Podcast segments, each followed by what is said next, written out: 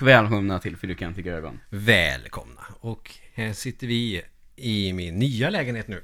Ja, ja, ja, jamensan. Ett alldeles eget rum. Ja, nu har vi faktiskt ett helt jävla eget poddrum där vi kan sitta och tramsa hur mycket vi vill. Vilket vi har gjort en stund nu, men det har vi inte fått på band. Mm, och vi har även fått upp eh, isoleringen, så ni märker säkert nu att ljudet är mycket, mycket bättre än det brukar. Och elementet är på så vi inte Mm. fryser. Ah, ja, det var det. Så att, men äh, jag trodde nästan att det skulle ta lite längre tid innan vi började spela in igen. Men det flöt på rätt bra. Mhm. Jag vet att jag la upp en bild för typ en vecka sedan om att ja men nu är poddrummet klart. Nu är det bara ljudkort och mickar som liksom fattas. Eh, sen köpte jag en ny tv-möbel och då var det fan värre än när jag flyttade in. Så jag har ju fått eh, greja en gång till. Ja, ja. Men det har blivit bra tycker jag ändå. Jo, men det, jag tycker det är trevligt här inne. Jag har en ny tv-möbel med tjock-tv på så jag kan spela mina gamla tv-spel när Mm. andan faller på. Så vet jag inte om det ekar mer här än vad jag gjorde. Men jag tror inte, jag tror faktiskt inte att det hörs i eh, Nej, det är nog ingen fara. produktion. I så fall får jag väl ordna det. Men kul i alla fall att eh, ha lite premiärinspelning i eh, nya poddrummet. Absolut. Som inte är en hall. Nej, just det. Utan nu sitter vi och myser. Och har det gött. Mm. Så vad fan var det? Två, tre veckor sedan sist eller? 24 november. Då var det tre veckor sedan då, Mm. typ. Och på den lilla tiden så har det hänt mycket. Ja. Flytt och greja, slänga en jävla massa saker. ja, det är skönt att bli av med grejer också. Ja, jag slängde ju nästan hela förrådet och så massa annan skit som liksom bara ligger. Mm. Och eh, sen när man kommer till den nya lägenheten. Dels när man är två hushåll som slås ihop så inser man ju att det är ju ännu mer skit som man måste göra sig av med. Vi hade dubbel uppsättning av dammsugare och Ja, ja, ja. Det elvisp naturligtvis. och såna här grejer. Men det är sånt där Sådana här typiska saker man har liksom.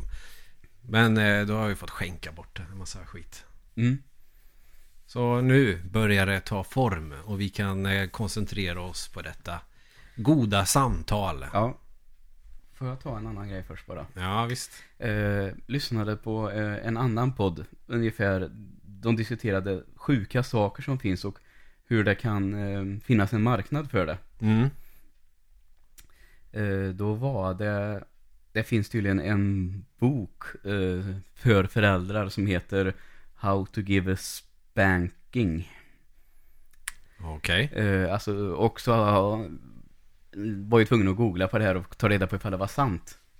Men alltså en marknad för det? Ja, nej men alltså, eh, men alltså boken är utgiven. Men vem fan köper något sånt här? Ja, ja. Alltså att den, hur kan den sälja? Om jag säger så då. Ja, titeln är ju inte jättetilltalande. Eller är det liksom på nej, skämt? nej, eller? det ska vara tydligen hur man eh, kan ge smisk på ett kärleksfullt sätt. När man eh, uppfostrar barn. Ja, ja. Det vet man ju att folk blir ju snällare om man piskar upp dem ordentligt. Ja. Eh, men jag var i alla fall tvungen att googla. Och sen eh, tryckte jag vidare på den här boken. Och då kom jag in på en sån här eh, eh, kunder som har köpt det här har också köpt. och så kan jag säga så här. Customers who shop for how to give a spanking. Also shopped for. Så kan du titta.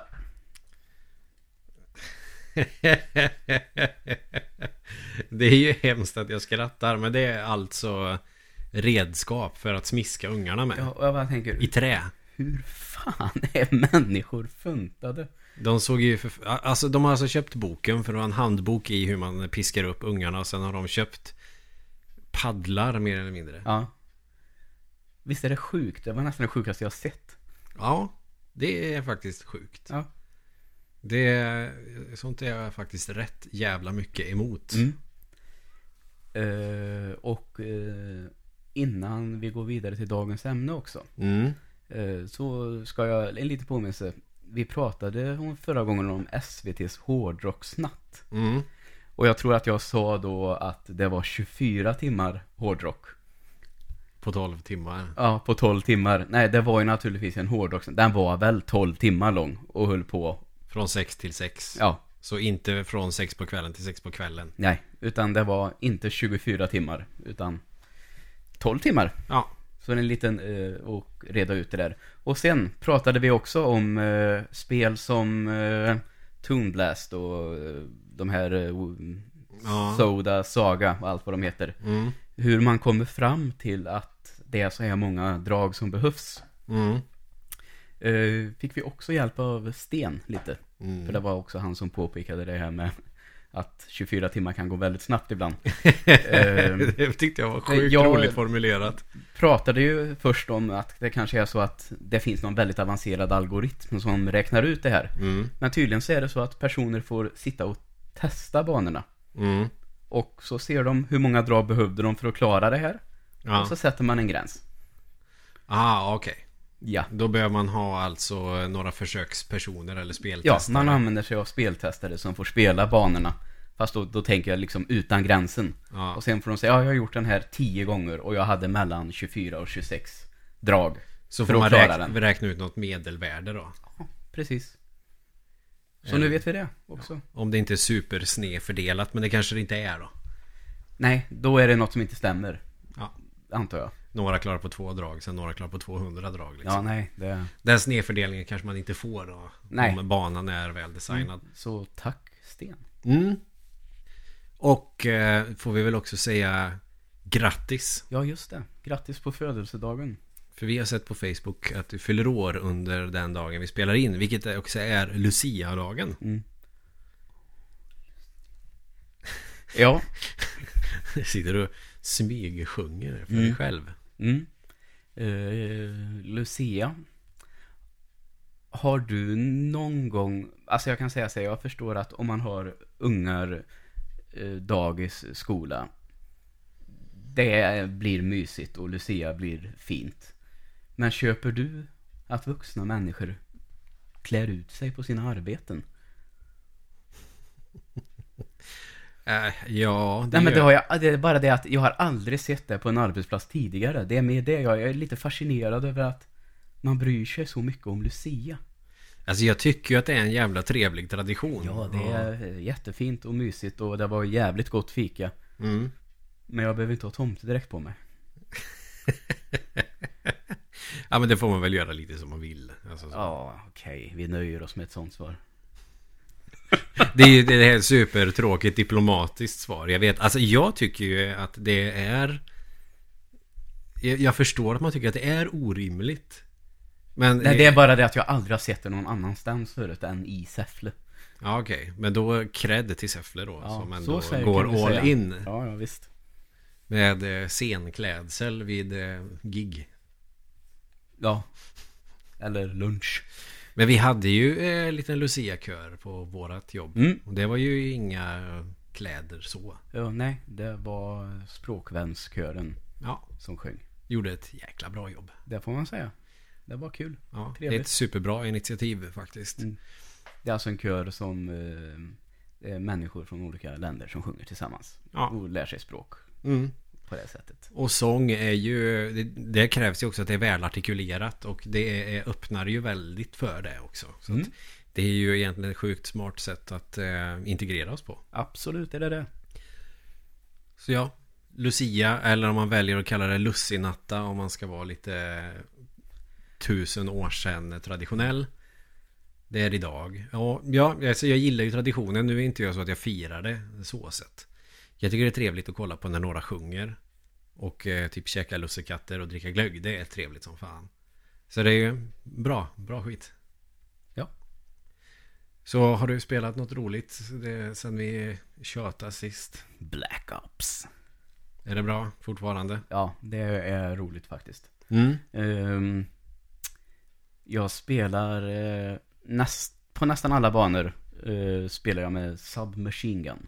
Så Okej. nu håller jag på, jag kanske sa det här förra gången också, jag håller på att låsa upp de här Gold Skins nu. Ja, just det. Mm. Eh, så det håller jag fortfarande på med. Då har det tagit ett tag. Eller du kanske inte har spelat jättemycket det senaste? Nej, nu har det varit lite Champions League och sånt där också, så det är Mm. inte så mycket. Men samtidigt så blir det lite så att eh, ta rätt lång tid också. Det är ett gäng vapen och så kanske jag inte är, alltså, tycker att jag har tagit mig och blivit ganska mycket bättre. Mm. Men jag märker att eh, det finns ju de som är väldigt, väldigt mycket mer bättre än vad jag är på spelet. De är lite snabbare på att få de här headshotsen än vad jag är. Ja. Så det, och oftast så, eh, så det är ett jävligt snabbt spel.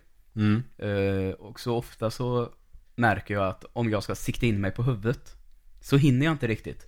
Utan för att få killen är det bara lika bra att blåsa skotten rätt i bröstet. Ja. För de vapnen skjuter ju så snabbt så de dör snabbt då. Och ibland så får man en sån där headshot. Alltså jag får ju några per match i alla fall. Det är väl lite spridning när man skjuter med sådana vapen också. Ja, men det är så när man kommer så tätt som man ofta Ja, gör okej. så blir det inte riktigt så. Utan jag försöker ju alltid komma runt och flanka. Mm. För att inte möta dem på för långt avstånd. För då är det ju svårare med det här vapnet. Ja, ja De visst. tappar ju damage på avstånd. Ja, det är väl närstridsvapen. Mm. Som är det hagelbrakare och sånt. Ja, Fast det är automatvapen då. ja precis. Okej, så att då kör du liksom det. Det är din Mm. grej nu eller? Och så är det ju Red Dead då också. Ja just det, du har skaffat det. Eh, Ja, eh, det har jag pratat med några andra som har det också. Så man kan säga att det är ju fantastiskt. Mm. Men det kanske är att när man väl ska sätta sig och spela det så kanske man vill sitta i... Det är ingenting du går in och kör ett uppdrag i. Nej. Utan du vill sitta i en längre session då. Ja, Och det kanske jag inte riktigt har känt att jag har velat ta mig för att göra nu Mm. på några veckor. Så det, det har legat och väntat lite. Men nu kan jag nog tänka mig att eh, jag skulle ha spelat i söndags. Mm. Men det var ju julfest i fredags. Så det, jag har fan inte någon ork till det. Så nu kanske det kan bli till helgen. eh, Ja, det är helt Den här helgen istället. Ja. ja. Jag var inte på någon julfest så jag hade ju ork. Mm. Men jag hade gärna varit med. Men det är mycket att fixa här hemma och så. Vi skulle... Vi fick besök av mina svärföräldrar på lördagen och sen kom mina föräldrar på söndagen och då var vi på Ikea och ett besök på Ikea gör att jag mår ännu sämre än vad en bakfylla gör. Ja, just det. Inte för att jag har någonting emot att köpa möbler. Det tycker jag är trevligt så här, att kolla vad som passar med in, övrig inredning och sådana här saker. Men det är allt jävla folk. Det är helt helvete. Herre jävlar vad folk gör en trött. Ja. Och ungar. Mm. Sen är det klart att un- ungar ska ju få vara som ungar är och sådär. Men det, det orkar man ju inte med under en längre tid. Nej. De pekar på någonting, föräldrarna säger nej och sen så är det kört. Ja, just det. Och så går de gärna i samma takt som en själv så att man har dem efter sig hela tiden. Ja, det är en klassiker. Eller så är det, det är så jävla många så de kanske stöter på nya hela tiden också. Ja. Nej, det är just eh, det som jag tycker är jobbigast med Ikea. Det är väl det här att jag vill ju gå in. Jag vet ju redan vad jag ska ha. Mm. Jag har ju noll intresse av att gå och titta på Ikea. Ja, nej, men det är samma här. Eh, Men ofta så blir det ju så att det är svårt att gå snabbt genom Ikea. Det är väl byggt för att man liksom ska gå igenom allt. Ja, och ta lite så här små prylar som kan Precis. vara bra att ha. Typ toalettborstar och Så någon groda. om man inte har tur med folk så tar det ju ändå sin lilla tid att bara hämta det man vill ha. Ja. Och det är det jag känner oftast blir värst på Ikea. Att det tar mycket längre tid än vad jag från början har tänkt mig i huvudet att det, det här kommer att ta 40 minuter. Mm. Om jag bara går rätt in och tar. Och sen har det gått en timme och 20 minuter. ja, det är hemskt. Mm. Men det är ju... Ja, alltså det gick bra nivå där kan jag ju säga. Men jag blir så psykiskt jävla trött under en längre tid. Men nu har jag i alla fall bra i spelarummet så det var ju trevligt så sett. Det jag tänker på när du har pratat om Red Dead Redemption 2 var ju... Eh, det var ett tag sedan. Så var, hade du lagt ut på våran Facebook om det. Och sen var det en, jag kommer inte ihåg vad personen heter, men som eh, ifrågasatte lite grann med, eller kanske inte var en ifrågasättning, men, så men var ettan egentligen så bra? Ja. Alltså det blir så jävla svårt att uttala sig om när man inte har spelat om det någon gång. Mm. Men det vad jag minns så hade jag ju till exempel mycket roligare med Red Dead Redemption än vad jag hade med GTA 4. Mm. Och jag minns att när jag spelade det första där då, eller som egentligen är det andra, men skitsamma. Eh, Ja, Red Dead Re- Revolver. ja, Fast jag vet inte om det räknas som en uppföljare på Red nej, Dead Revolver. spirituell kanske. Ja, det är som med eh, Demon Souls och Dark Souls tror jag. Mm. Men då kände jag ändå att när jag, jag minns att när jag spelade att jag inte kunde lägga det ifrån mig. Okej. Och det är ju om något i alla fall ett gott tecken. Mm. Så. Nej, för att jag tänkte, fan det där kanske jag skulle kommentera på. Fast så kom jag på att det där var en ganska gammal tråd. Mm. Eftersom jag tog, det var innan jag hade aktiverat min Facebook igen. För eh, som jag tänker, jag var inte jätteimponerad av första. Jag tyckte inte att det levde upp till hypen för alla pratade om det som att det var ett av de bästa spelen som hade gjorts. Jag tyckte Ja. att det var bra naturligtvis, jävligt bra. Men jag kände inte sån wow-faktor av det. För Okej. att, eh, men det kände jag väl ungefär samma som med GTA 4. Att Ja. Det är jävligt spännande i början och sen gillar jag ju absolut att det är western-tema. Det är ju sjukt coolt och sådär. Eh, Men jag uff, fann det roligast att typ spela poker, bli full och sen göra färdigt alla uppdrag och känna att jag vill bli klar nu någon gång. Ja, Så kände jag till slut. okej. Men helt klart bra. Så att då känner jag ju att nu när tvåan är så jävla hypat. Då känner jag att om jag kommer få ut lika mycket av det som är ettan. Då tror jag nog inte att jag köper den. Ja, okej. Ja. Så. Eh, Sen är jag helt övertygad om att det här är jävligt mycket bättre naturligtvis. Och det finns mycket mer kul att göra. Men då känner jag väl också, då vill jag ju spela det under längre sessioner och då kanske jag inte ska bli för eh, upptagen med andra spel samtidigt. Ja. Då behöver jag vänta ett tag. För jag köpte ju Super Smash Brothers eh, Ultimate ja i fredags Mm. när det släpptes. En eh, lite fin utgåva också va?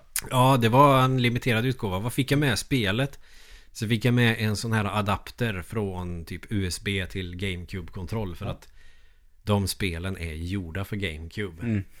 För, eh, ja, alltså kontrollen. Det, alltså jag tänker väl att spe, själva spelet eh, Super Smash Brothers förfinades så bra det kunde bli mer eller mindre redan med Melee när Ja, det släpptes okej. i GameCube. Och sen har väl folk kört med GameCube-kontroller till Wii för att den är ju en GameCube mer eller mindre också. Mm. Så då känns det väl naturligt att spela den med GameCube-kontroll för att den är verkligen så jävla gjord för det spelet. Ja, just det. Så nu har de ändå släppt en sån GameCube-adapter till Switch och då funkar med gamla GameCube-kontroller också för det är sådana uttag i alla fall. Perfekt ju. Ja. Så då tänkte jag att det kan lika gärna passa. Då får jag, fick jag med en GameCube-kontroll också. Mm. Och, och så kom jag på, bra då kan man ju spela fyra stycken men sen känner jag ju inte så många som jag spelar Smash Brothers med. Liksom. Nej, okej.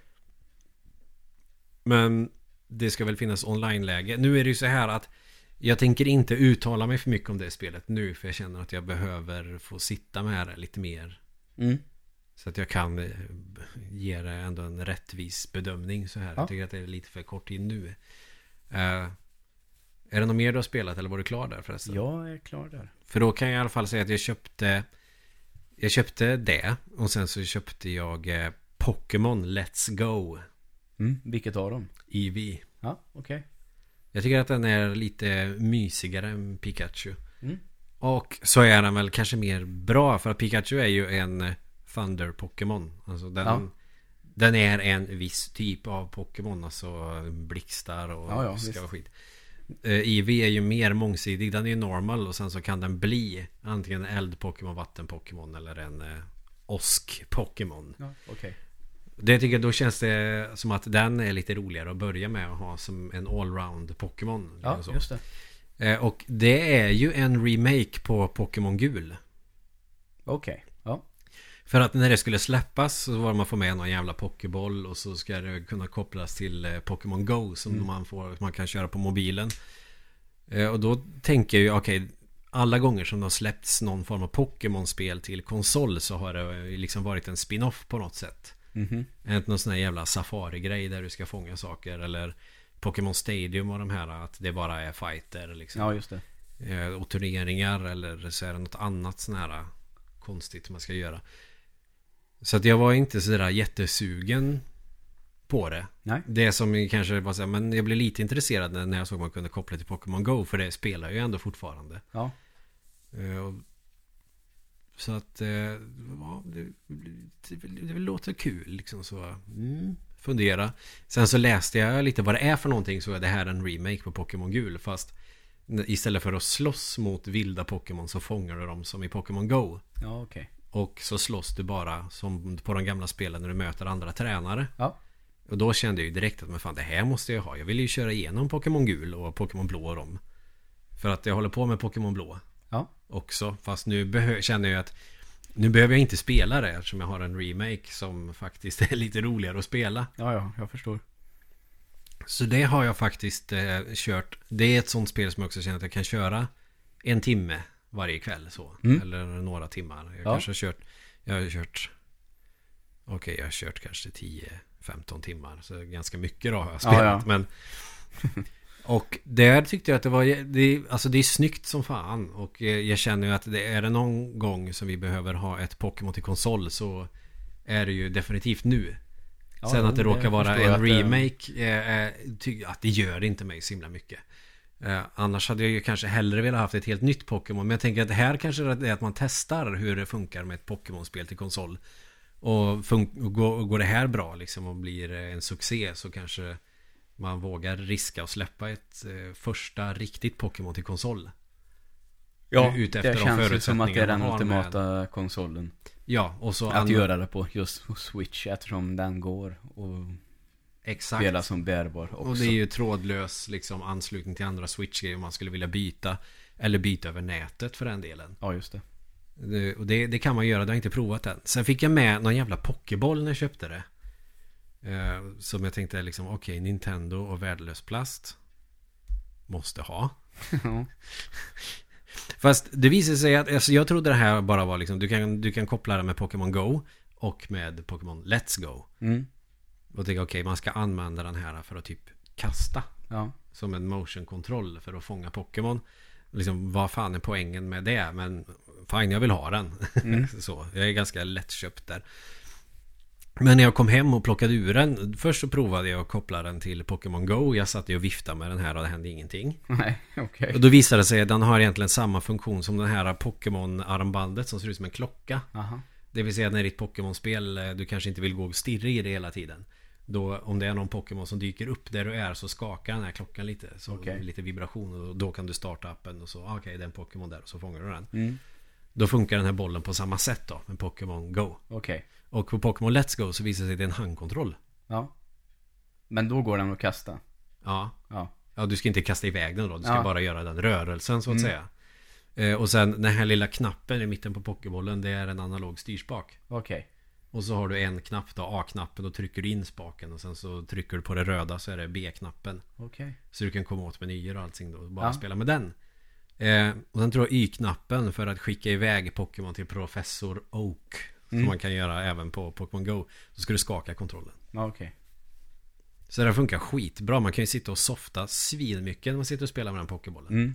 Eh, så att, ja, fan det är ju sjukt roligt. Det skulle jag nog absolut rekommendera att man skaffar om man gillar de gamla Pokémon-spelen. Eller om man inte har spelat dem förut. Mm. Okej. Så. Och vi pratade i morse om eh, lite roliga saker om eh, filmen Rocky. Ja, just det. Och nu kommer jag säga inte ihåg eh, direkt på rak arm exakt vad vi pratade om vad gällde den filmen. Men jag har inte riktigt släppt den. Nej. Och det är ju en jävla skön film. Jag tror det var när vi såg Creed 2. Affischen. När vi åkte förbi Ja. biografen, ja. För Creed såg jag ju, vad är det? Alltså är det en helt egen filmserie eller är det Rocky 7? Nej, men alltså, jag ser det som en egen. Ja, Den, för jag tänker väl så här att naturligtvis tycker jag att behållningen är större när jag vet vem Rocky är. ja, Naturligtvis är det så. Men jag tänker att om en, ska vi säga, 12-åring ser Creed, så tror jag inte att, och inte har sett Rocky, mm, så tror jag att han kan tycka att den är jävligt bra ändå. mm, Och kanske ser Rocky efteråt istället. ja. Eh, Så, så jag tror att det vill nog vara meningen att det ska fungera som en egen. Sen blir ju filmen lite bättre i och med att Rocky som karaktär är med i den också. Ja, ja, självklart. Och att det finns en sån tydlig koppling mellan den och framförallt första och andra filmen. Absolut, det håller jag med om. Och kanske, ja egentligen tredje och fjärde också men Jo, men de är väl eh, motståndare i de två första. Det är väl det som är speciellt. Ja, och sen utvecklas en vänskap och Mm. sen så blir det som det blir i fjärde filmen är det va? Ja, I must break you. ja, If he dies, he dies. ja det är klassiker. Men Jag läste någonstans att eh, Dolph Lundgren, om vi hoppar fram lite snabbt nu då, Rocky 4, Ja. att han eh, säger 32 ord i den filmen. Det är ändå ganska många ord. Ja, kanske. Tycker du? Jag, jag trodde att han sa färre. Om man Okej, tänker han hur kanske många... var Re- 16 då. jag tänker på hur många repliker som Arnold har när han är The Terminator. Ja. Som är typ hans bästa roll någonsin. Ja, tre eller? Ja, ungefär så. Det är ju inte många repliker han I'll be levererar. back. Ja. Vad är det mer i första? Pratar han någonting mer än det? Ja. Han ringer i telefon va? Bland annat. Ja, han går ju runt till folk och frågar efter Sarah Connor. Men det är typ det han gör. Mm. Sarah Connor. Och så är det fel person. Skjuter ihjäl de där två. Ja. Alla som heter Sarah Connor skjuter han ju liksom. Mm. Så det är väl de annars. Ja, i första levererar han ju väldigt få repliker. Men han är ju sjukt bra som stor, liksom klumpig robot. Ja. Men visst, eh, han skjuter ihjäl Sarah Connors kompis också va? Mm, ja, det gör han nog. Ja, och när de har gökat där, han- den där snubben. Gökat den där snubben. och Arnold är ju eh, ver- verkligen så typisk actionskådis. Det är Mm. liksom Det är inte så mycket att leverera egentligen. Nej. Bara man är stor, muskulös och eh, tuff. Ja. Så eh, liksom det, det, det räcker så. ja, visst gör det det. Eh, samma med Dolph Lundgren. Han är väl inte heller askänd för liksom sina skådespelartalanger. Nej. Jag vet inte, men han är ju en perfekt liksom actionskådis. Mm. Van Damme, det är också det. Han är inte heller någon dunderskådis heller. Men han är en jävel på att dansa ballett. Så då är han rolig liksom Ja, ja, i actionfilmer. Dansa balett ja. Ja, men han är ju Ja, balettdansare jo. från början. Och så lite karate. Han har ju sig tränat fullkontakt karate. Så han är ju the real deal i så sätt. Även om det är rätt mycket cirkusfighting i hans filmer. Vilket jag älskar. Så att då har man ju ändå den här typiska bilden av en actionskådis. Ja. För att när jag såg Sylvester Stallone Det är hit jag vill komma nu med det här eh, Han förknippar ju typ med Rambo Mm. Action, muskler, jävligt mycket eh, testosteron Alltså det bara sprutar testosteron Och så tänker, jag, tänker man nog kanske inte mycket på att Han är ju egentligen sjukt bra i Rocky Ja, ja, absolut. Alltså seriöst Ja, bra det tycker jag också. Och då tänker man bara, vad fan? För man får ju den bilden av en actionskådis som eh, gör actionfilm att det är inte många repliker, det är inte asbra skådespeleri. Fokuset ligger ju i att det ska vara pang-pang och explosioner och allt det här. Då kanske man inte behöver anstränga sig så mycket, men i Rocky är han ju sjukt bra. Ja, det tycker jag också att han är. Övertygande, han har jävla härligt kroppsspråk som passar karaktären också. Mm. Och liksom hur han går i, vad är det, i Philadelphia där i de slumkvarteren mer eller mindre. Som en liten luffare liksom. Ja. Så jävla härligt. Så vad, när såg du Rocky-filmen första gången? Ja, kan jag ganska sent kanske, eller jag vet inte. Kan jag gå till sexan kanske? Mm. Sjuan? Rocky 1? Men sen tror jag, vad man säger, tyvärr, Mm. att det var så att jag såg den fjärde filmen först. Men så är det ju för min del också. Att jag såg kanske den tredje och den fjärde filmen först. Ja, Och tänker mig att ja men det här är ju som med typ kickboxer eller bloodsport med Van Damme fast det är boxning och det är Sylvester Stallone istället. Att det är boxningsfilm. ja, Och det ska vara lite coola moves och lite sådana här grejer. Men eh, sen såg jag första. Jag var väl också där 12-13 år. Och blev liksom eh, positivt överraskad att det är liksom en jävligt bra drama. ja, ja, visst är det det. För det är precis vad det är. Ja. Så det är inte action och testosteron för att det ska vara tufft och ballt och liksom inoljade män som står och pucklar på varandra i en boxningsring. Utan det är ju ett jävla djup. Mm, I alla fall i de två första filmerna. det är det. Vilket eh, jag är glad över att det har kommit tillbaka i Creed-filmen. Mm, Som ändå har jävligt många likheter med första Rocky-filmen. det håller jag med om. Egentligen hur allt. Bara att det är som Det är nästan som en remake. Ja, visst är det så. Fast de har gjort det jävligt bra istället. Och får det att kännas fräscht och nytt istället. Ja, eh, det som de har, kan man säga, som de har gemensamt då. Om man tittar på Rocky och tittar på Creed. Karaktärerna och inte filmerna nu. Mm. Man säger att det är väl två personer som är ganska eh, långt ner på botten. Mm. Så man har Rocky sliten, eh, den mest nedgångna lägenheten i det mest nedgångna området i Philadelphia. Han är ju avdankad. Ja, avdankad och han tränar på eh, kanske det mest nedgångna gymmet och han han har det sämsta skåpet typ och han Mm. har sämst träningstider. Han är verkligen längst, längst ner. Och så långsamt, långsamt börjar resan uppåt. Ja, han är en sån underdog. Så Mm. att det liksom är... eh, Det, det är nästan stereotypt. Ja. Fast det får, han får det att funka Eh, liksom. Och däremellan, eh, där har vi de här scenerna när han liksom boxas på kött. Mm. Som liksom visar det, det är ju rätt sletet, lite äckligt nästan. Ja, Eh, och liksom ganska primitiva träningsmetoder. mm, Liksom jaga höns och slå på fruset kött i någon, liksom, något, något frysrum liksom, någonstans där han jobbar. ja, Och så någon gammal jäkla tränare som är liksom sur och skriker på honom. precis. Och sen så, alltså då blir det så tydligt också med protagonist och an- antagonist i den här filmen med Apollo Creed som är den här stora Han är, han är, han är världsmästare väl, är det inte så?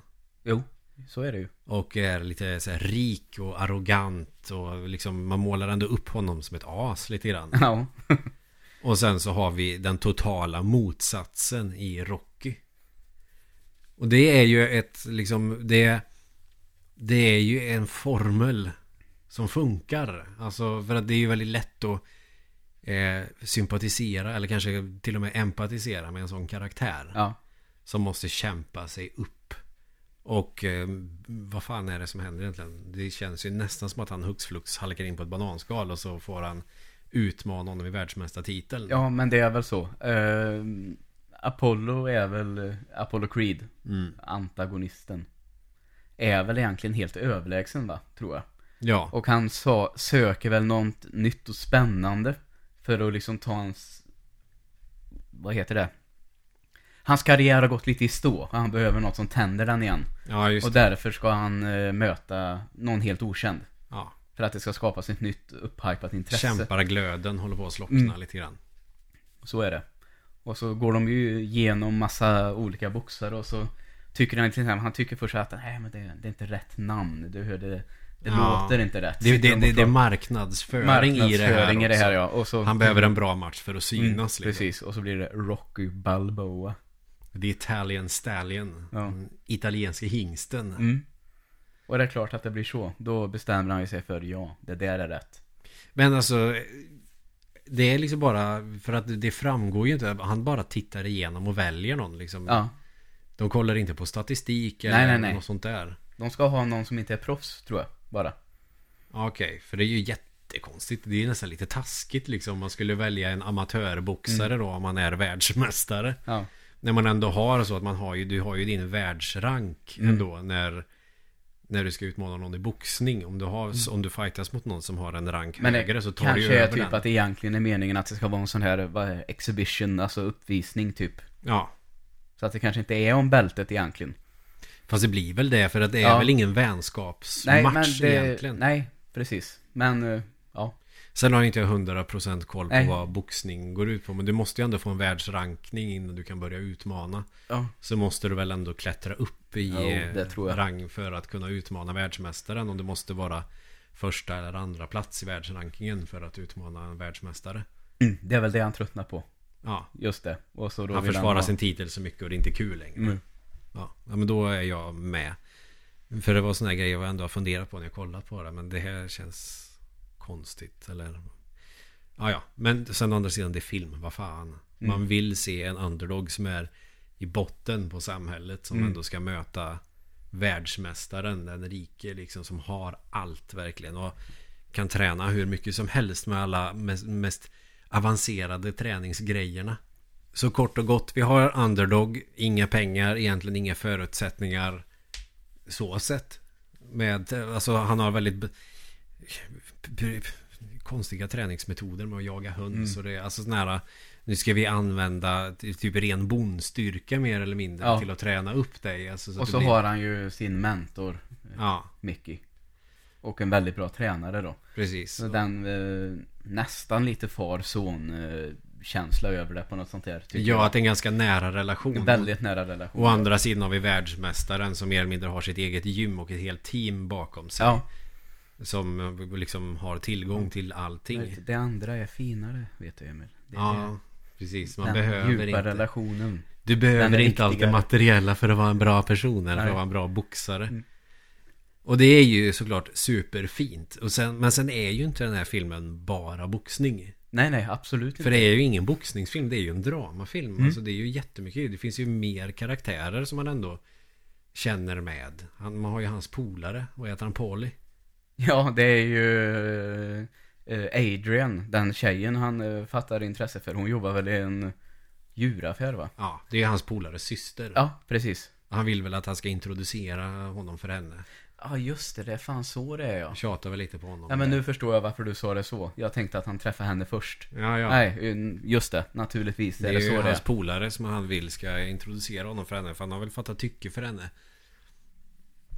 Och alltså den relationen som de skapar tillsammans. Alltså det är ju jävla fint. Är det Mm. ju. Men jag tycker att den är, det blir så märkligt. Tycker du det? Ja, jag vet inte. För han är ju rätt påflugen. Hon känns ju inte alls som... eh, Som någon som bara hakar på liksom ett testosteronpaket. Nej, bara hon sådär. är rätt eh, sluten och lite blyg kanske. Ja, precis. Och Mm. han är ju motsats. Och det är väl klart att motsatser attraherar varann och så vidare. Ja. Men, men jag vet inte. Den progressionen i den relationen känns så jävla rolig på något vis. Ja, men du. Kommer jag att tänka på en annan grej. Ja. Eh, det, du vet, de är på den här åker skridskor, en sån skridskorink. För det är ingen hockeyrink va? Nej, just det. Eh, Men jag, jag tycker att den scenen är väldigt, väldigt fin. Mm. Den är lite gullig och lite äkta. Och man märker ju där tycker jag att han gillar henne väldigt mycket. Mm. Men en sak, och nu kanske det här finns någon förklaring som jag kan ha missat. Hon åker skridskor. Varför i helvete promenerar han på isen? Och du vet såhär, I wanna, wanna, wanna, wanna, wanna, bredvid. Och eftersom han går, går inte så snabbt på is. Så hon, hon går och åker så här. Men håller inte han i henne? Så Jo. att hon bara kan åka med han Ja, drar henne? Springer ikapp lite och sen åker hon lite, du vet, när man inte tar tag med skridskor så här. Ja, ja visst. Utan man står så här. Mm. Bara, ja, men det, den är ju väldigt, det kanske är det som gör den lite speciell. Ja. Det hade inte varit samma sak ifall han hade åkt skridskor jättebra. Nej. Nej. Det skapar inte den eh, fina känslan då kanske. Ja, men, det, men alltså, ja, det här har jag aldrig tänkt på förrän nu när du säger det. Och jag, och jag tänker bara, det är ju bisarrt. Ja. Eller är det att han har så lite pengar att han bara har råd att hyra skridskor åt henne? Han kanske inte har några egna skridskor som han kan åka. Eller ja, så kanske det är att han inte har råd med egna skridskor. Ingen aning. Men det är klart att det är ju... Det- ja, det är rätt skumt alltså att han går. För jag menar, borde inte han halka som fan på isen och hålla på? Eller är det så Den att han... kanske är så uppkörd så att den är liksom spårig så han får lite fäste på sina italienska dojor.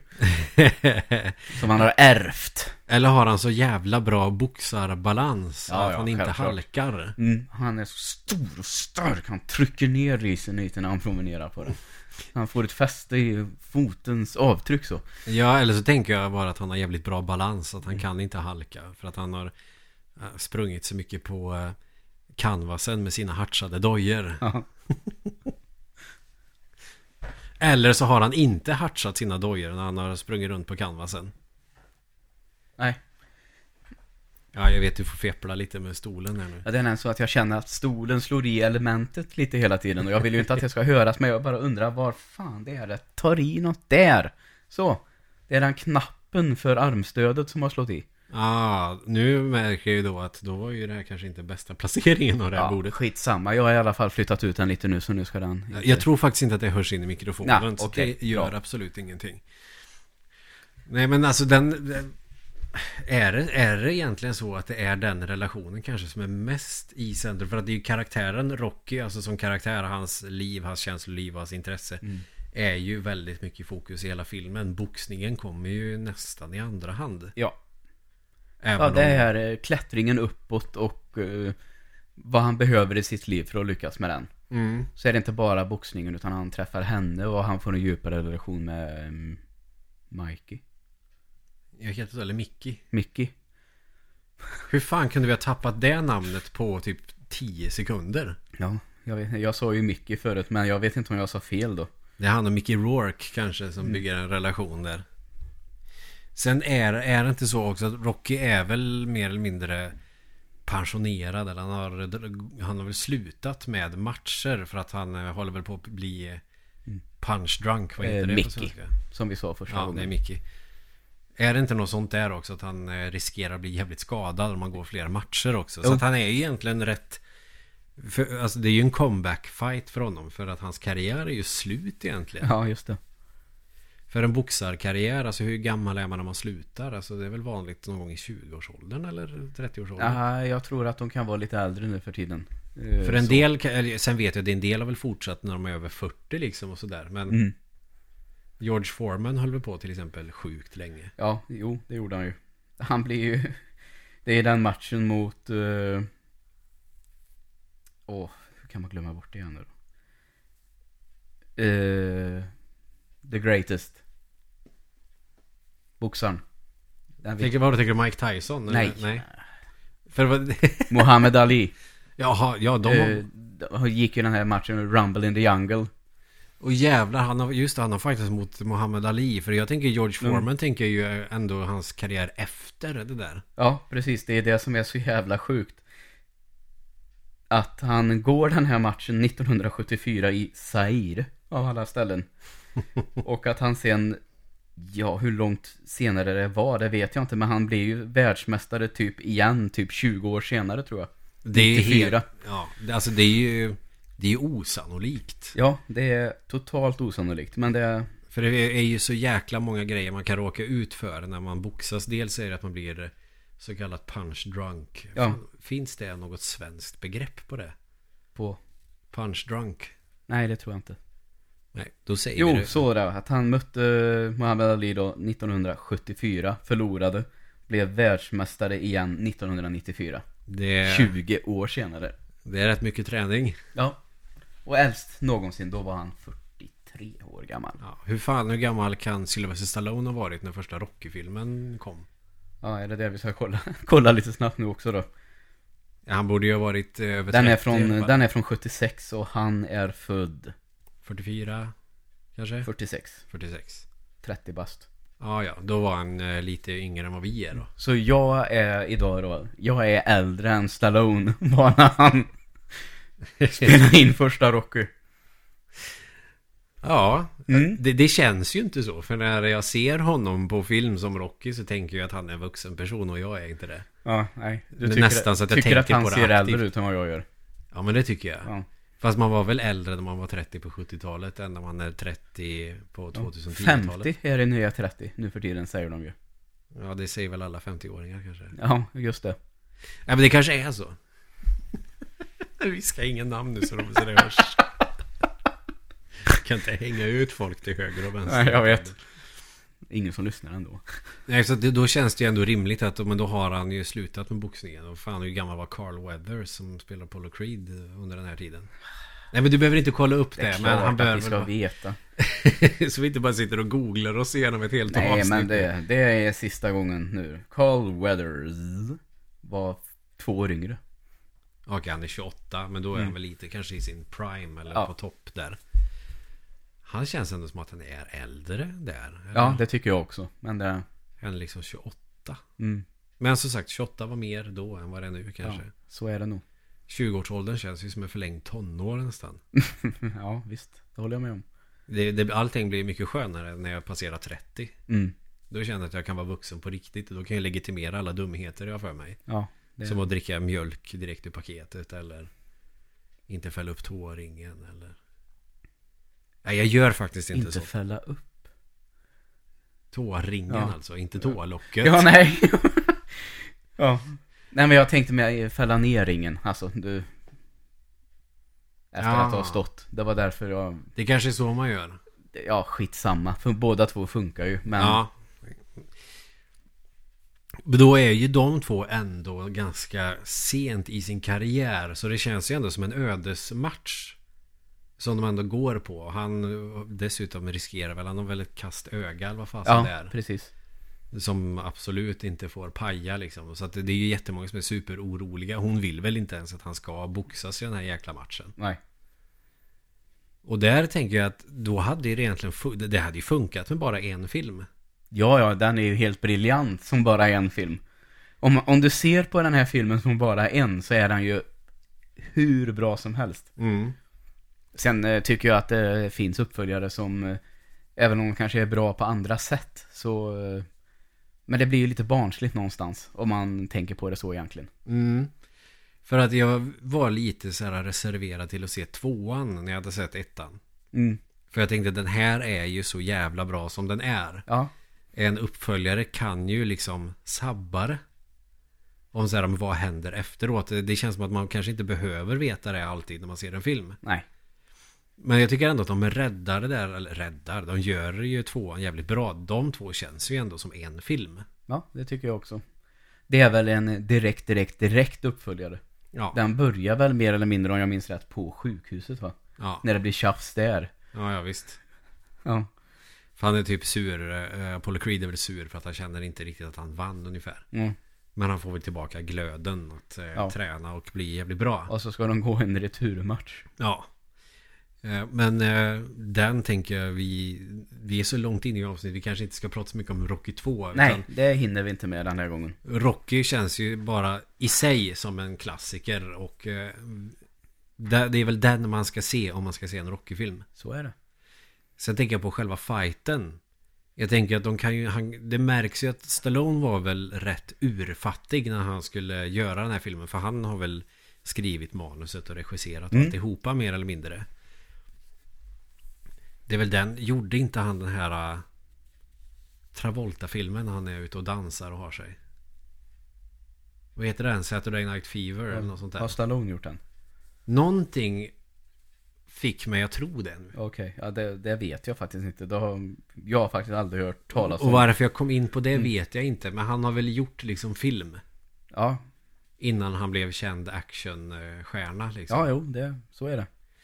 Eh, Men de, det märks att han i alla fall inte hade mycket pengar när han gjorde den. Alltså, eh, den är ju snygg liksom så. Man kanske inte behöver ha en superbudget för att göra den här filmen. Ja, nej.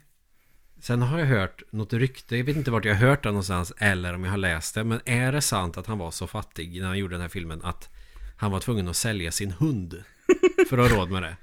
Ja, det, det hoppas jag ju verkligen att det är sant. Det är någon som får gå in på IMDB och kolla trivia-delarna där och Mm. kolla om det stämmer. För Ja, jag, vi, här och nu kan vi i alla fall konstatera att ja, han sålde sin hund för att kunna göra Rocky. För han hade väl jobbat på det här manuset skitlänge och behövde egentligen bara pengarna för att finansiera och göra själva filmen sen. Ja. Eh, han har väl fan gjort porr, har han inte också gjort det? För att, Ja, men det är också en sån där grej.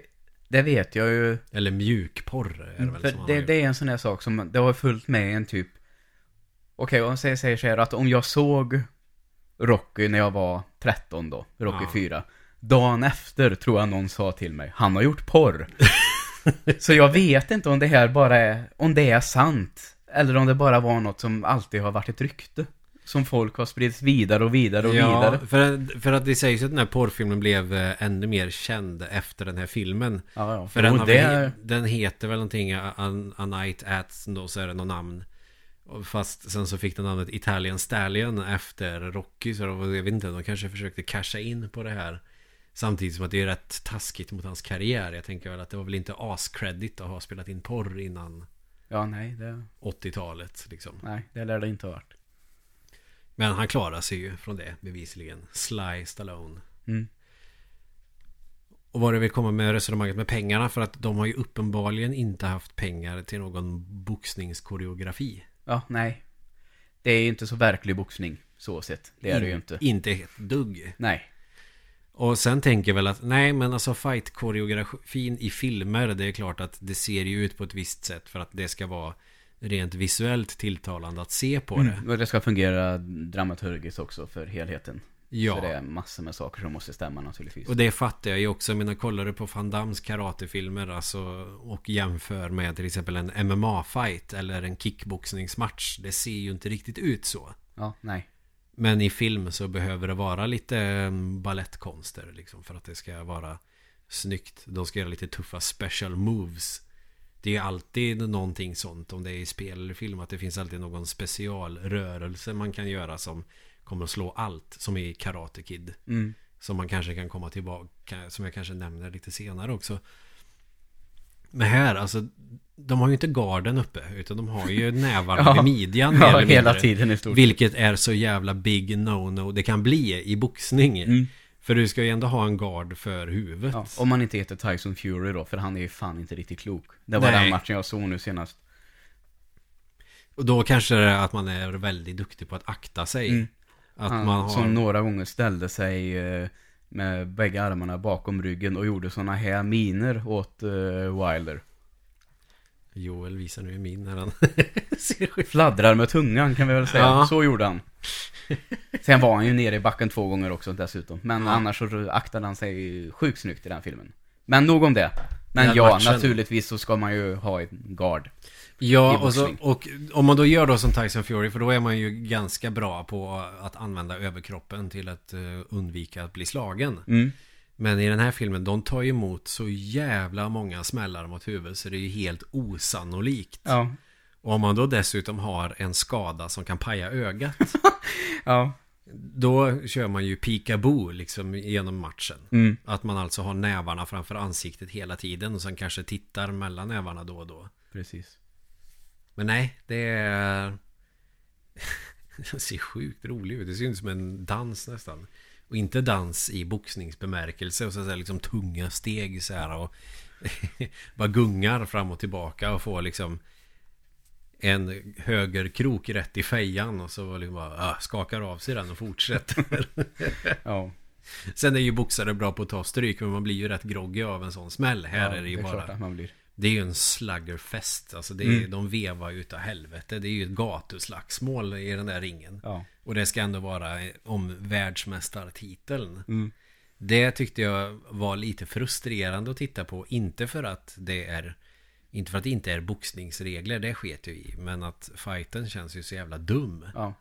Först så slår Apollo honom på käften, sen slår han tillbaks. Och så bara utbyter liksom svingar. ja, det är fascinerande. Och sen går de väl alla ronder också, är det inte så? Jo, så är det ju. Och så blir det lite dramatik. Ja, den går väl ut, den matchen i första filmen så att säga. Ja, jag tror det är så. Och så får han ju svullnaden då över ögat likt förbannat. Mm. Och att det är farligt som fan. Och då, Så är det. de skär väl upp svullnaden, är det inte så? Jo, precis. De skär upp ögonen så där. Det vägrar han ju göra först egentligen, men Mm. mm. Rocky ber ju honom. Inte på sina bara knän då, men ändå. Och så gör de det till slut. Och så lite is på det där. Och sen är det ju lugnt att ta ännu mer smällar mot huvudet utan att det här jävla såret pajas totalt. För i boxning om du får ett sår i ögonbrynet och det börjar blöda för mycket då avbryts ju matchen Ja, ganska omgående. Så är det nog ja. Men här är det sluggerfest. Så det, men det är kul. Liksom, Ja. Det är ju underhållande att titta Precis. på. Bara, vill jag bara nämna en liten sak när vi pratat här om att ta smällar. Mm. Eh, det kom ju en film som heter Rocky Balboa. Ja, Och det är alltså då eh, den sjätte filmen. Jag vill bara flika in lite med det här. självklart. I den så är det ju match igen kan man säga. Mm. Och då möter ju han eh, Rocky återigen en boxare och spelas av Antonio Tarver. Som är före detta världsmästare i lätt tungvikt. Mm.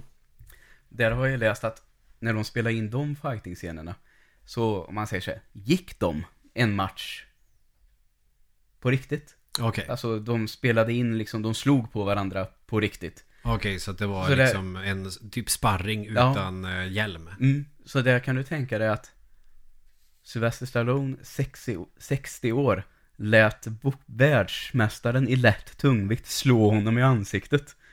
Men det kan ju inte ha varit riktiga slag. Alltså, Ja, jo, alltså, alltså, det är klart att... det var väl närkontakt, men Ja. han kan ju inte ha tagit i som att han vill vinna en match. Nej, självklart Då inte. hade ju gubben dött. Men ändå. Ja, ja. Så att eh, Stallone är väl väl Jag skulle säga så här att... eh, jag skulle inte bara vid lite lätta slag låta Alexander Gustafsson slå mig i ansiktet. Absolut inte. Eller en boxare då kanske. nej, nej, definitivt Så det är ändå inte. väldigt imponerande tycker jag. Ja, men det tycker jag. Men som sagt, han är ju inte direkt otränad Stallone heller. Nej, självklart inte. Han är väl lite fjunig i första Rocky-filmen om man jämför med hur han ser ut i Rocky 3 och 4. Ja, så är det ju. Då är det ju så jävla mycket muskler. Mm. Men då är det ju mer testosteron eh, pitmätarfilm mer än vad det är en drama som Ja. ettan och tvåan. Just det. Och det känns lite som att, jag vet inte, det kanske fanns fler sådana här filmer, man kollar på gamla kung fu-filmer och sånt. Där är mina kunskaper ganska bristande faktiskt. Men det känns som att Rocky ändå satte någon form av standard där med att ta sig från botten till toppen. Och kämpa emot alla, liksom, det här är ju, det är ju inget ovanligt tema det här med en underdog som tar sig till toppen mot alla omständigheter och liksom vinner över ondskan eller sådär. Men just det här med sport och Ja. just kampsport. För sen på 80-talet så kom det ju hur många sådana där filmer som helst känns det som. Kickboxer, eller vad är det än du Ja, Kickboxer är väl ett sånt exempel. Van Damme-filmerna eller Bloodsport. Nu var ju inte han någon underdog överhuvudtaget. I den filmen är han ju överlägsen hela tiden. I och för sig. för att han är eh, typ ninja. Ja, Van Damme är ninja i den filmen. Okej. Och spöar alla liksom. Men han åker, men alltid samma grej i de här slutstriderna. Åker på orimligt mycket spö. Mm. Och sen så får man någon form av tillbakablick till träningen. Och så får de superkrafter, super saiyajin-krafter och bara spör skiten ur motståndaren och sen så är filmen slut. Alltså Mm. det är ju typ så i de filmerna. En av de roligaste de filmerna det är No Retreat No Surrender. Ja. Han har typ lärt sig karate genom att kolla på, um, fan vet jag, Bruce Lee-filmer. Mm. Och så vill han ju börja träna karate. Eller han tränar väl karate på sin pappas karateskola. Ja, ja. Hans farsa åker på stryk av en eh, rysk kickboxare som råkar vara van Damme för övrigt. Ja, okej. och han är ju liksom ingen. Han tränar ju karate men han vill ju vara Bruce Lee och han suger ju så han åker ju på stryk. Och sen Ja, så okej. börjar då den här träningen för att möta den här ryssen. Mm. Och det är ju mer eller mindre liksom, vad ska man säga, Rocky 3, Rocky 4. Mm. Känsla. Ja, lite så. Att man har försökt att göra någonting. Fast nu gör vi en Rocky med karate eller med kung fu eller med kickboxning. Alltså det är liksom det här blir återkommande. Det är, som, det är ett koncept som funkar. Det här säljer. Ja. Har du sett No Retreat No Surrender? Nej. Ja, den är sjukt rolig. Jag har inte sett någon av de där Van Damme-filmerna. Ja, okej. Då Kanske en av dem. Jag har sett den också där med den här, eh, när han tränar dans med några tjejer. du... Ja, men det är Double Impact. Ja, okej. Det är, Ja, ju, då har jag inte sett det är ju en actionrulle. Ja, Ja. då, då har jag inte sett någon av hans, dem. då kanske du skulle göra det. Det är bra bakfyllefilmer kan jag ju säga. Ja, okej. Bra. Men det som är roligast i No Retreat No Surrender, han har ju ingen tränare. Då kommer Bruce Lees spöke och tränar honom i Kung Fu. Ja, okej, det... Ja, och då blir han ju asgrym på det. ja jo, det, jag förstår hur du menar. Det är lite, ja. Nej. Jag vet inte ens vad jag ska säga, känner jag. Och så ska han möta Van Damme i kickboxning i slutet. Ja, ja. Ja, där, ja se den. Ja. Den, är, den är svinrolig. Eh, och sen, och inte minst Karate Kid. Ja, oh. fint. Ja, det är ju också lite Rocky fast för kanske en yngre målgrupp. Ja, det är egentligen. väl, jag tror att jag skrev det i, jag recenserade ju den här första säsongen av Cobra Kai Ja, i början av året. Och då tror jag faktiskt att jag skrev lite om Karate Kid först. Mm. Och då tror jag att jag skrev att det var en Rocky för ungdomar. Det kanske är där jag har fått hela det ifrån. Det jag Jag, tror eh, dessutom att eh, James Rolfe nämner det någon gång. Ja, Alltså. Cinemassacre, Angry Video Game Nerd killen. Mm. Och att eh, jag kanske har minisnott det lite.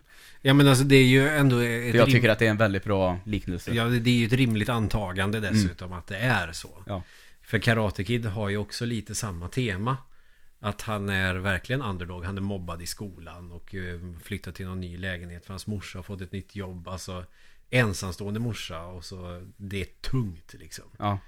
Och så träffar han en tjej i skolan och så hennes ex blir vansinnig och så spöar de honom. De kan karate minsann. Men så liksom skapar han då en relation med den här vaktmästaren Mr Miyagi som jobbar liksom i hans lägenhetshus. Ja, just det. Eh, Det är kul att du säger det, att han får spö av hennes eh, ex där. Jag vill ju tycka att, ganska säker på att Karate Kid är roligare för mig än för alla andra i hela världen.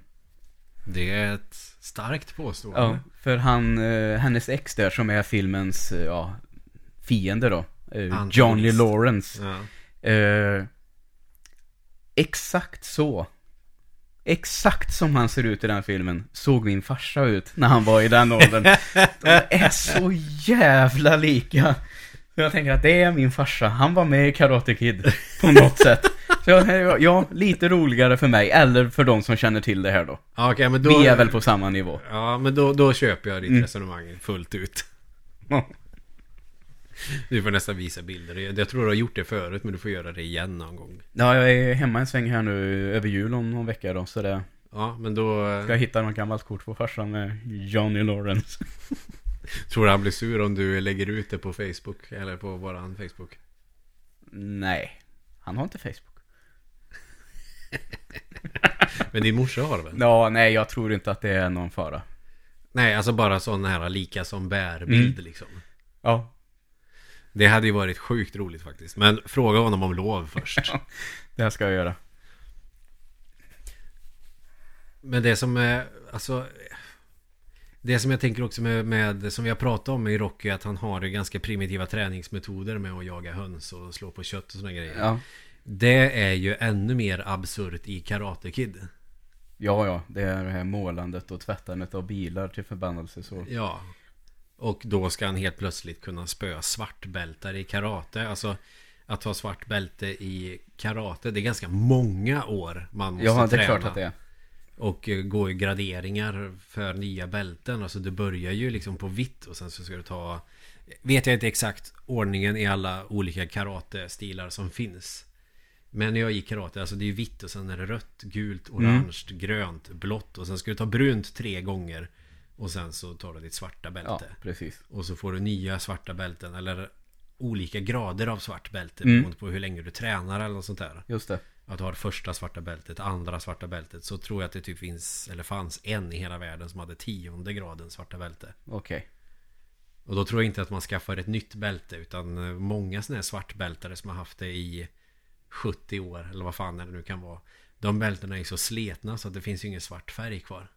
Nej, jag förstår det. Och då ska då alltså en hel jävla gröngöling Ja, nej, men det är, alltså, jag märker mig att Johnny är ju bättre. Men Ja. Daniel har ju någonting annat då. Han, alltså, Ja det, det är väl att eh, han har en hel, det är väl psykologi då? ja, Att han har en Så. annan inställning. mm, och att han har kanske en annan, helt annan approach till hela fighting-stilen. Så Ja. att han liksom överraskar lite på något sätt. Att det ska gå till karates natur mer. Att man ska vara lugn och sansad och harmonisk. Och då vinner man medan de har strike hard, strike first, show no mercy typ. Ja, Fast man vet ju att om det där hade varit i verkligheten så är ju Cobra Kais metod jävligt mycket mer effektiv om man vill vinna närkontakt karatematcher. ja, det är klart att det är. Samtidigt som att jaga höns och slå på kött i en frysrum kanske inte är riktigt eff- lika effektivt som att vara på ett gym och ha flera tränare Nej. som vet exakt vad du ska göra och vad du ska käka för Mm. att bli bra. Ja, Men å andra sidan, man älskar ju när den som har förutsättningar emot sig vinner över den som är överlägsen. Det är Självklart. ju underbart att ta del av en sån historia. ja, det är det absolut. Så. Satte standarden för många sådana karatefilmer som kom på 80-talet. Jag borde egentligen kolla upp om det finns några mer sådana roliga. För det... Ah, en sak till. Free Ninjas. ja, det är bra skit det. Free Ninjas Kickback har jag sett typ 20 gånger. As, bra film. Ja, men det är väl inte sport så heller i dem va? Nej. De är bara bra på karate. Ja, eller Ninja eller vad fan det nu är. Och med Hulk Hogan är inte han med på något hörn. Ja, han är ju med i Rocky 3, är han inte det? Jo. Det är också en jävla konstig scen. Mm. Men där är det ju verkligen, nu ska vi casha in på eh, liksom framgångarna från första och andra filmen. Ja. Lite så känns det ju tyvärr. Mm. Men är det någonting som jag också älskar från Rocky-filmerna Som också är med i de här andra filmerna. Till exempel i eh, No Retreat No Surrender som kanske har den roligaste. Det är ju träningsmontagen. Ja, naturligtvis. Fan vad jag älskar ett sådana träningsmontage. Ja. Och så någon jävla fet låt på det. Mm. Det kanske är det som gör att man älskar filmerna så mycket. Och att det känns så värt det när de vinner i slutet. När man får se, se det där jävla träningsmontaget. ja. Och i, i den första så är det väl eh, springa upp för trappan i Philadelphia va? Som Ja, är, avslutar ju Mm. med det. ja. det. Det har ju blivit ikoniskt. Jag menar, om vi skulle dra till Philadelphia och springa upp för den trappan så kan jag nog tänka mig att det står typ 100 personer och gör så. det är klart. Men de har väl en Rocky-staty eh, där nu. Ja, det tror jag faktiskt att de har. Det är ju rätt coolt. Så att den har ju verkligen eh, gjort ett avtryck. Mm. Vilket är kul. Ja.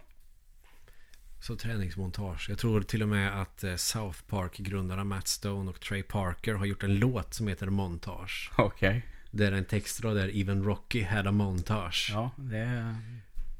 Och jag tror att den låten är med i Team America World Police. Aha. Mm. Då har de den. Montage. För att de ska ha ett montage i Ja, filmen. För det är det man ska ha ett montage i en Ja, film. ja, det, jag håller med. det, det känner, men jag känner lite nu att det börjar bli dags att knyta ihop säcken. Om Mm. inte du har någonting mer Nej, att tillägga. det, jag tror att vi har fått med det mesta. Till, Jag, tycker att sådana här, vi borde nästan ha ett avsnitt om topp 10 montage i film någon gång. Ja, det tycker jag att vi kan... Det känns ju relativt lättfixat faktiskt. Ja, och kanske de... Eh, jag vet inte, det kanske går utanför vårat ämne som vi har, just det här. Men montagelåtar. Mm. Kanske vilka låtar som är bäst, eller låtar som skulle funka som montagelåtar. Ja. Ja, men det kan vi absolut ha med. Det låter ju som en kul grej, fast då kanske vi får sitta lite mer och pilla med. Planera det, ja. Och eh, liksom gå in på djupet. Så gott det går. Ja. Då så. Men jag känner att det är dags att knyta ihop säcken. Ja. Och det är så här. Musikhjälpen är i full gång just nu. Yes. Och håller väl på fram till lördag eller någonting. Eh, 16 ska det vara tror jag, så det blir ju faktiskt söndag. Okej. Så när ni lyssnar på det här då är det antingen sent torsdag kväll eller så lyssnar ni på fredag. Jag och Joel har startat en liten bössa till Musikhjälpen som heter Fyrkantiga ögon. Den finns länkad på våran Facebook. Yes. Det gör den. Som heter Fyrkantiga ögon. Eh, och jag tycker ju att det här med att eh, bistå med pengar för funktionsvarierade personer och att stötta och hjälpa, det tycker jag är en skitbra grej. Ja, absolut. Och därför så tänker vi att Mm. men vi eh, gör en liten bössa och så skänker vi pengar. Ja, det gör vi.